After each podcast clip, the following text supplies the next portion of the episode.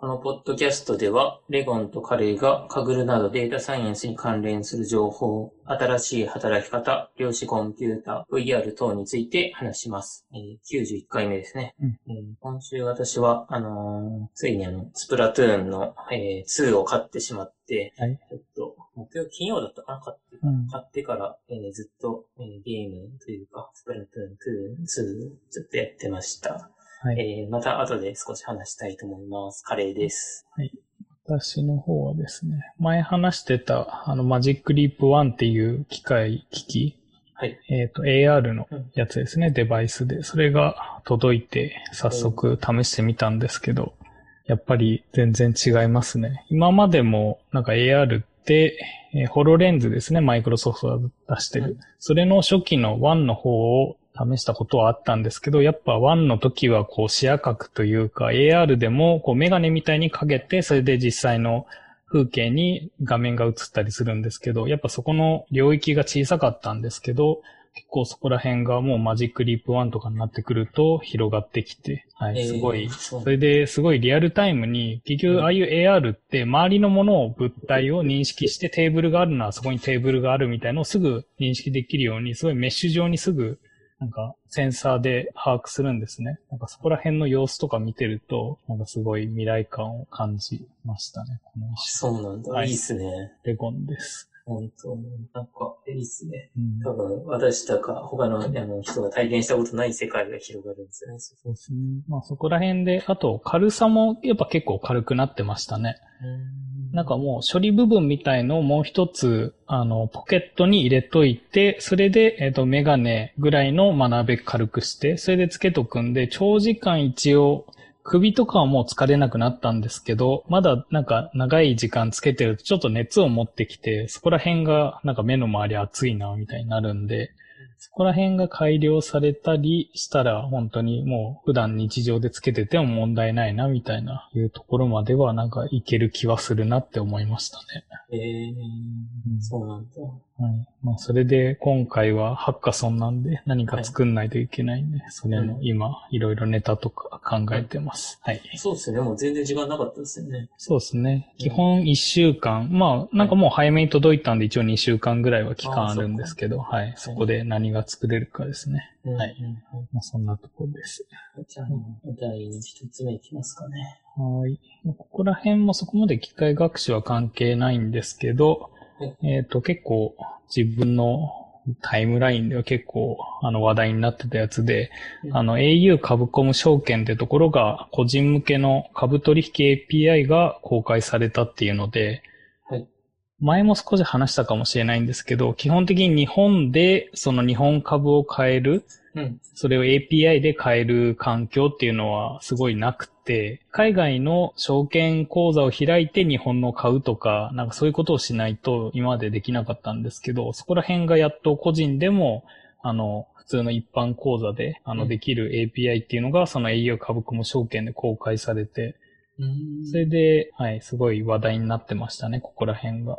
うん、なんで、さらになんか、あの、まあ、どんどん株の売買もなんか進んでいきそうだなっていう感じはしますけど、なんかちょっと気をつけないといけないのは、仮想通貨とかと違って、なんかすごい高頻度でやったりすると、場合によっては、高頻度でもないのかな。あの、ま、いろいろそういう取引、投資のなんか制約みたいのもいろいろあったりして、そういうのに引っかかったりする可能性があの、まあ、整備されてる分、やっぱあるんで、そういうのは、また今までそのボット、その、仮想通貨で回してたのをそのまま株の方に運用するとちょっとまずいんじゃないのみたいなのもあったりするんで、そこら辺は気をつけながらやっていきたいなっていうので、それで、えっ、ー、と、操作できるのも、えっ、ー、と、Python のサンプルコードとかもあったんで、うん、はい。なんで、機械学習とかとも今後どんどん相性が良くなってくるのかなっていう感じは見えてきましたね。はい。確かにそうですね。Python でできちゃって、うん、え、うん、そっかそっか。え、レモンさんこれもう作ってあるんですか ?au 株価証券。そうですね。なんかだ、ちょうど先月この話は知らなかったんですけど、うんあの、LINE で、あの、なんか証券口座開くとポイントがもらえるとかあるじゃないですか、よく。はいなんかそれでちょうど LINE のポイントが欲しくて、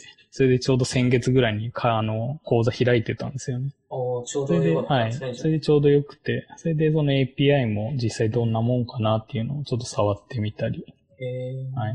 なかなか良さそうですね。それで今ももう何日か経ってますけど、あの、ひどい障害とかもないんで、うん、それなりにちゃんとあの、環境も整っている感じで、はい。すごい期待度が高まってますね。なんで、ちゃんとそれ用の学習もちゃんとしていかないとっていうので、おーいいっすね。はい。そっか、これでもうじゃあトレーディングというか、うん。できるんですね。そうですね。はい。うんで、今その勉強しているもので、えっ、と、はその何回もあの言ってるかもしれないんですけど、えっ、と、ヌメライシグナルズっていううん。やつですね。そっちは、えっ、と、株価を予測するタイプの、まあ、何ですかね、あの、ファウンドというか、それでそのみんなが機械学習でその予測したものを実際にファウンドで動かして利益を出して、その利益をまたその予測した人に分配するっていうまあ取り組みみたいなもので、それ用に、えっ、と、だからまだこの株コムが発表される前はそれに取り組もうとしてて、それで読んでる本で、その Machine Learning for Algorithmic Trading っていう本が、これがちょうど7月31日ですね、先月。はい。これが第2版が、あの、 second edition で、英語の本なんですけど、出てて、うん。はい。これを買ったんですけど、これがまたすごい分厚くてですね、うんまた枕になりそうなくらいの分厚さで、それでなんか、ただひたすらもうそういう株価を予測するためだけに、今ある機械学習の技術をすべて詰め込むぞみたいな勢いを感じる本で、はい。本当に、あの、普通の、えっ、と、ランダムフォレストとかもありますし、そこから最終的には、あの、強化学習とか、あとは、急に、あの、ニューラルネットワークとかも出てきて、ニューラルネットワークで何するのかっていうと、こう、あれですね、衛星画像を使って、そこからも株価をなんか予測するんだみたいな話で、じゃあそのためにはニューラルネットワークが必要だみたいなところからニューラルネットワークの話が始まったりとか、やっぱりなんかここら辺の、なんかとにかく、あの、他の人よりもなるべくいい材料を見つけるんだっていう、こう、熱が伝わってくる本ですね。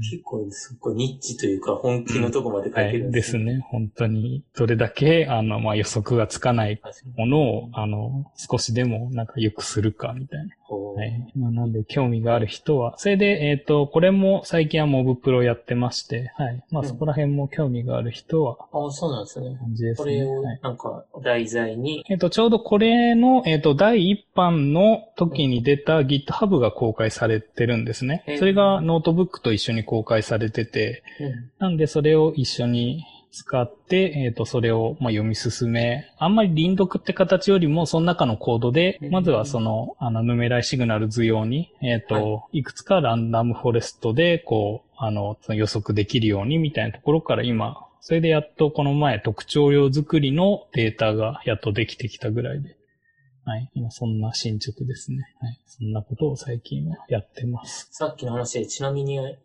まあ衛星画像で、はい。なんか私たちがリアルタイムに見れるデータとかってあったりするんですか、それとも専用のなんかサービスとか申し込まないと、リアあルタイム性はな、なかったり、あ。さすがに、やっぱリアルタイムは難しいですね。うん。けど、例えば日本のだったら、えっ、と、まあ、テルースがその最近は、うん。その使えるようになってますし、うん。それで海外でも、えっ、と、Google Earth のさらに衛星版みたいのがあるんで、それが世界的なやつで、それも結構頻度は高かった気がしますね。え3日5日とかすね。もあるのかな、はい。えー場合によっては。はい、そっか。じゃあ、はいそっか。例えば、まあ、駐車場なり、なんか、うん単純に思いつくとしたらね、はいうんあと荷物運ぶ量とかなんか、はい。わかんないですけど、そういうのの特徴量化とか、うん。うん。そういうのをひたすら、できる可能性あるんですね。うんそれで別に株価なんで、本当に別に、だからその、駐車場がすぐ次の日にやっぱ反映されるわけでもないんで、うん、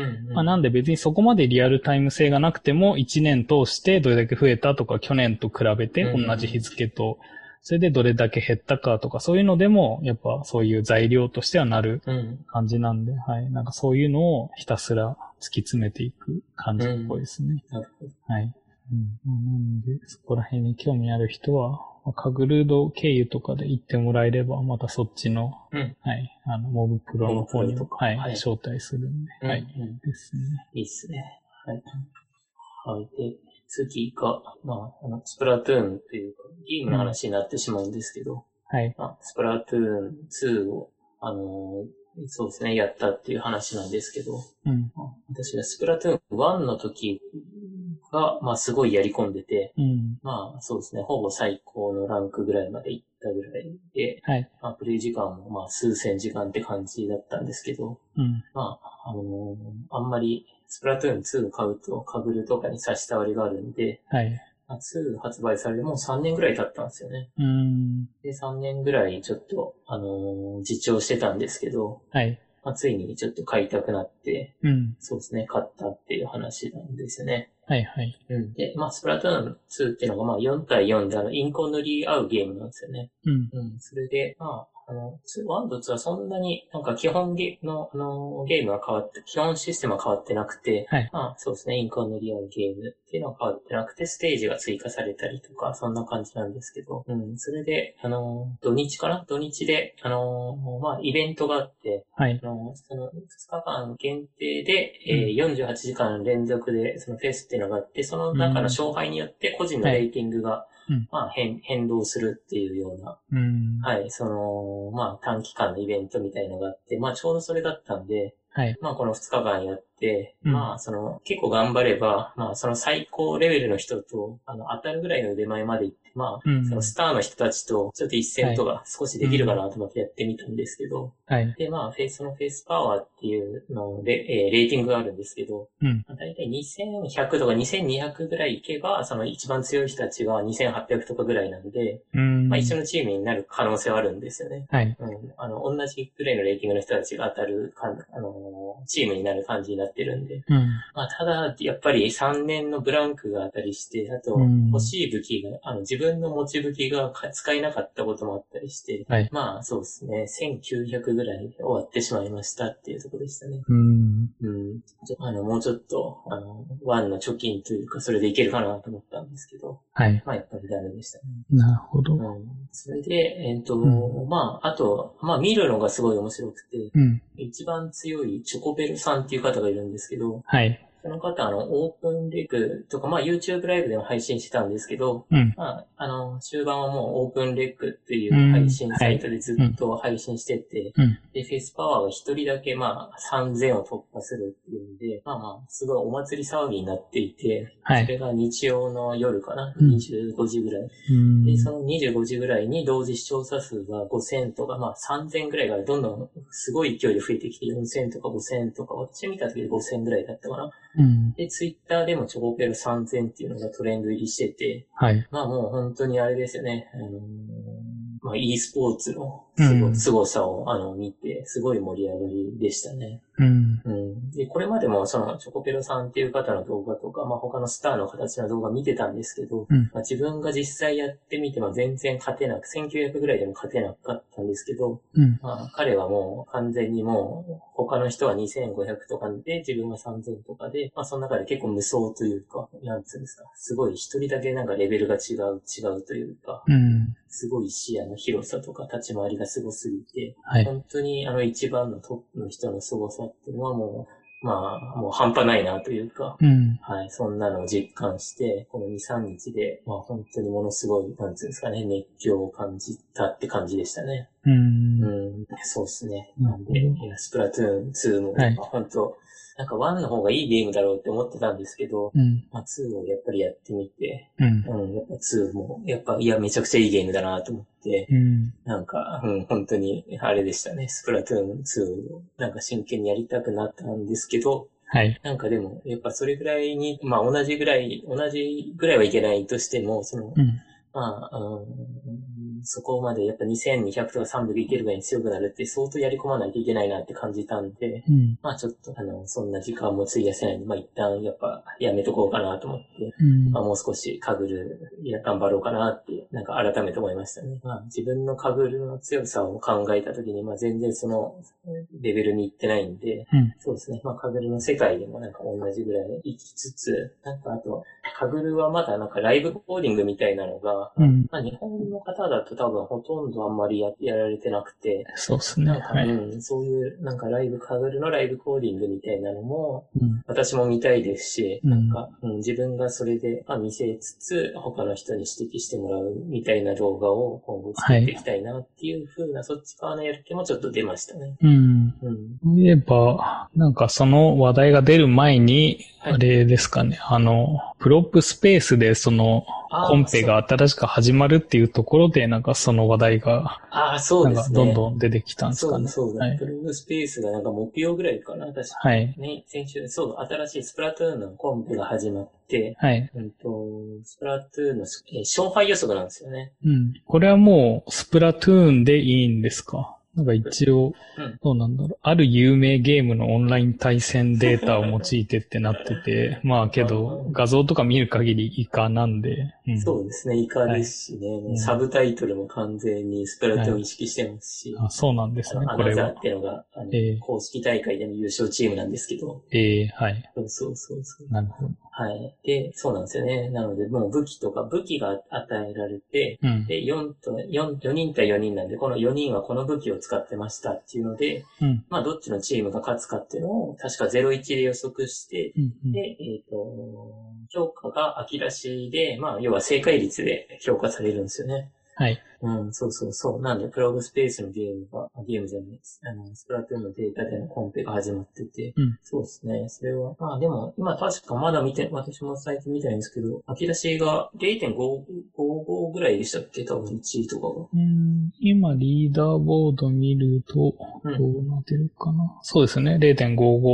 0.5556とかですね。ううんん。そうか。なんで、まあ強い武器とか、まあ武器の相性、多分相性とかに同じチームにこれがいるとか、うん。もしくはこれとこれが、あの、味方と敵だったらこっちの方が強いみたいな、その相し、武器同士の相性みたいなのがあったりして、うん。多分それであれなんですよね。あの、えー、5割、ちょっとは、まあ、偶然だったら5割なんですけど、はいそうですよねちょっとだけ、まあ、当てられるみたいなところなんですよね。はい多分今。うんうんだから、うん、なんか、傾向はありそうな感じがするんですね。うん。そうですね。はいありそうですね。うん。そうですね。どこまでこれが、そうですね、スコアが上がるのか、楽し,、楽しみですね。はい。そう。さあ、確かにこのコンペもあったりして、なんかみんなが盛り上がってたりして、うん。で、フェイスもあるっていうんで、ちょっと、うんうんなんか私も買っちゃったんですよね。なるほど。うんはい。ちょうどというか私も先週ぐらいにはい。あのスイッチをついに買いまして、うんうん。はい。今は、あの、無人島でキャンプしてますね。おー。あ、そっか、そっか。そうですよね。あのセットの方言ってましたもんね。はい。うんうんそれとあとポケモンで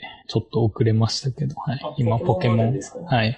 進めてますね。へー。あーなるほど。いいっすね。うん。まあなんで、はい。うんそのうち、けどまだ自分は一回もスプラトゥーンはやったことないんで、ああ、はい。そういつですね。、はいうん、やるかですね。3が出たら、そうなんですよね。結構もう3年って長いんで、うん。結構3の発表がまだかまだかって言われてうるんですよねん。。けどやっぱもうこういうフェスとかもある分、まだ全然人気はありますもんね。うん。そう、うんフェスもね、あと2回予定されてるらしくて。へえはい。まあ多分年内ぐらいで2回なんですよね。うん、うん。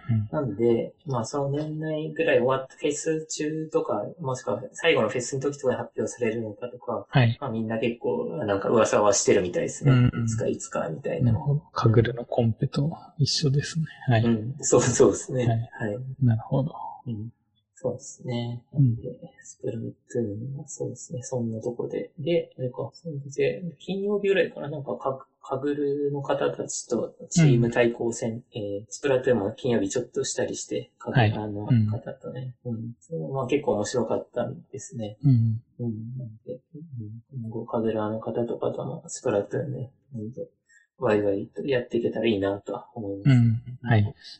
次の話題がですね、ライブ配信の教科書っていう本が、えーこれがあの、これ先週かなちょっと前に発売されたんですよね。うん。で、まあ、えー、ゆうこさんという方が書いてる本、書いた本で、うん。で、えー、まあ、教科書って書いてるんですけど、すごいなんか、えー軽い、軽いというか、うん。すごい読みやすく書かれていて、うん。えーまあ、ライブ配信を行う人向けのまとめの本で、まあ、配信プラットフォームってこういう、あの、配信プラットフォームがありますとか、うん。で、配信の始め方で、あの、マーケティングとかですね、企業、うん例えば企業から PR 案件をもらった時のコツとか注意事項などが簡単にまとまっているような本となっています。はい。まあ、配信プラットフォーム、私はどっちかって言ったらゲーム実況ばっかりなのなので、うん。まあ、オープンレックとか YouTube ライブしか知らなかったんですけど、うん。まあ結構そうですね、いろ、いなんか色を、その、なんて言うんでしょう、結構雑談系というか、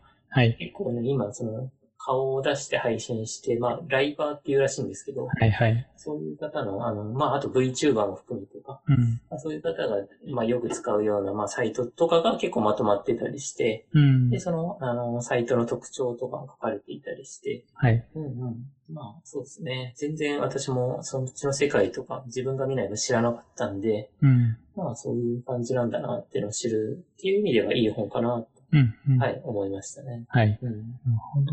なんかやってみたくなりましたか？どっか。そうですね。ゲーム以外とかでも。なんか、オープンレックで、はい。あのーまあ、ゲーム配信、うん。あのーまあ、した、まあ、オープンレックとか YouTube ライブでしようかなと思ってたんですけど、はい。まあ、あのーなんだっけな、ミラ、ミラベルだっけな？はいはいはい。そう。だからっていうのがあったりして、うん。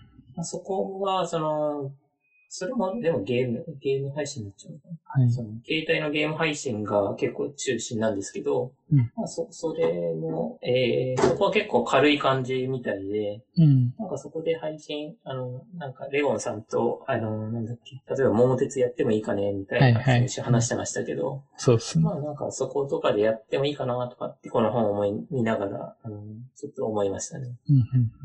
結構あれですね。あの、ゲームによってはその配信のサイトとか、まあ、気をつけないといけないのが、あの、このサイトではいいけど、このサイトはダメみたいなのがあったりするみたい。そうですねれはね、この本に書いてあったんじゃないんですけど、うん。まあ、オープンレックとかのコメント欄で結構みんな書いてあったりして、そうっすねそうで。すね。そういうところも気をつけないといけないんだうんなとかっ最て。近だと、あれでしたっけ、ミル、ミルドムでしたっけ？っていうところが、えっ、と、確か任天堂のゲーム配信がダメになってとかうで、はいーん。あ、そうなんだ。ミルダムかな？はい。見ると私は言ってたのそれかなはい。けど、ミラティブっていうのもありますね。あ、そっか。そっちがす、ミラティブがスマホで、ミルダムが、はい、あのそういうオープンレックみたいなあ、そうなんですやつね。ですね。はあ、そっか。それでなんか盛り上がってたんだ。見るのでね、配信しちゃうさ、いいとか悪いとか。い。うん。はい。それで、この前も大きめのところだと、その、ミキサーでしたっけ？そのマイクロソフトもそういうプラットフォーム持ってたんですけど、そこをもう撤退しちゃって、うーん。はい。そこら辺にも大物のそういう海外のあのゲーマーみたいな人も移籍というか配信してたんですけど、それでもやっぱり厳しいのか、へー。うん結構なんかそこら辺も熾烈な戦いがあるっぽいですね、プラットフォームも。プラットフォーム、そうですよね。はいうんうん。うんかなりそうですよね。しのぎを削ってますもんね、そこら辺。うんあと今日なんかニュースで、はい。ギガジンさんの記事で回ってきたんですけど、YouTube の投げ銭機能の、まあ、スパチャの、あのースーパーチャットってあれですよね。はい。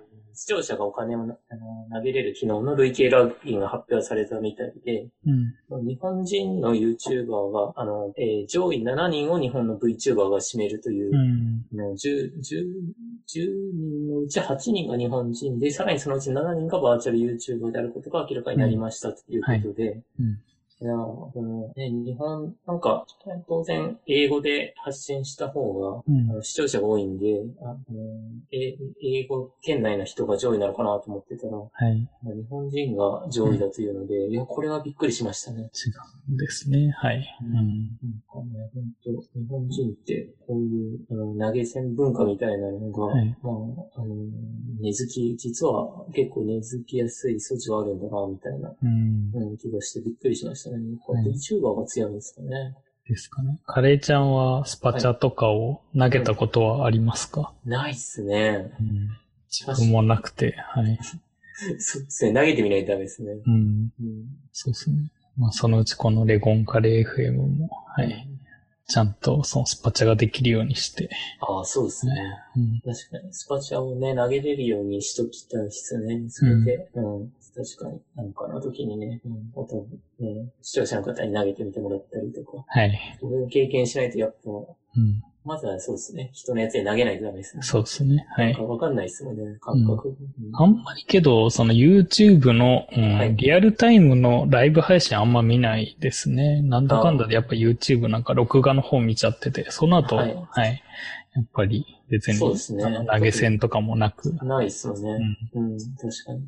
いやーでも、あれですね、昨日とかのその、うんなんだっけ、チョコベロさんが3000行った時のスパチャの飛び具合とか、やっぱすごかったですね。うん。もうみんなおめでとうおめでとうってはい言って、うんまあ、あの、なんていうの、一人500円とか3000円とか、うん。すごいたくさん投げてる感じとか。はい。だからもうなんか自分のそのコメントを拾ってくれとかじゃないんですよね。もああ、そうですね。もう、あそこまで行くとなんか、もう、ノリというか、うんお祭りですよね。う、はい。うん。うん、確かに確かに。